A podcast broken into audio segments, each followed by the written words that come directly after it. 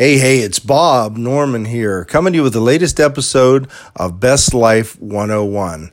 This is your one stop shop for tips and fundamentals on how to design and live your best life.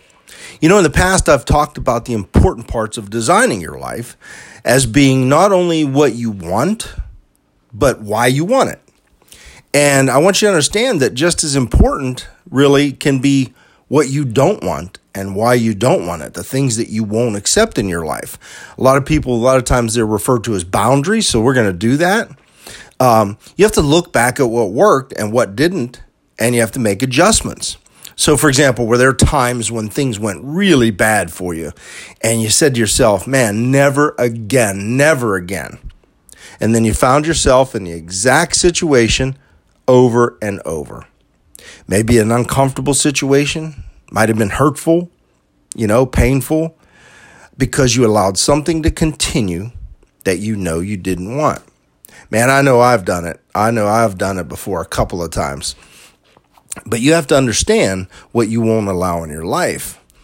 And you also have to be prepared to enforce those boundaries or they're worthless. It took me some real hard lessons to learn this one.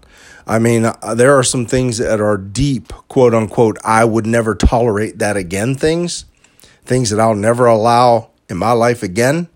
But they had to, they came at a hard lesson. So enforcing your boundaries, though, I want you to understand, can be really tough, especially with those you love the most. But if you don't enforce them, you're going to put yourself right back in those same situations that you hated before. Uh, like I said, over and over again. And the next thing you know, years of your life have passed on by and you're stuck in the same place. And man, let me tell you, regret sucks. Have you ever heard the saying, what you accept will continue? Think about it. We teach people how they can treat us by the way we allow them to treat us on a continuing basis. You know, another saying that goes along with that in a way is that people are going to notice the change in your attitude toward them but won't notice their behavior that made you change. This one really applies in cases where you've been allowing a certain behavior and then decide you're not going to accept it anymore. That's a tough situation when you have allowed someone to treat you a certain way over a period of time and then decide it's not okay. You're going to be blamed for being mean. Uh, you changed uh, a whole whole bunch of things, and if that boundary is not important enough to you, you're going to give in and you're going to find yourself right back in the same situation again in no time. Sometimes you just have to say, This is not okay. It's just not okay. So let me ask you a question What are some of your boundaries and why? Uh, do you enforce them? If not, why not? What stops you?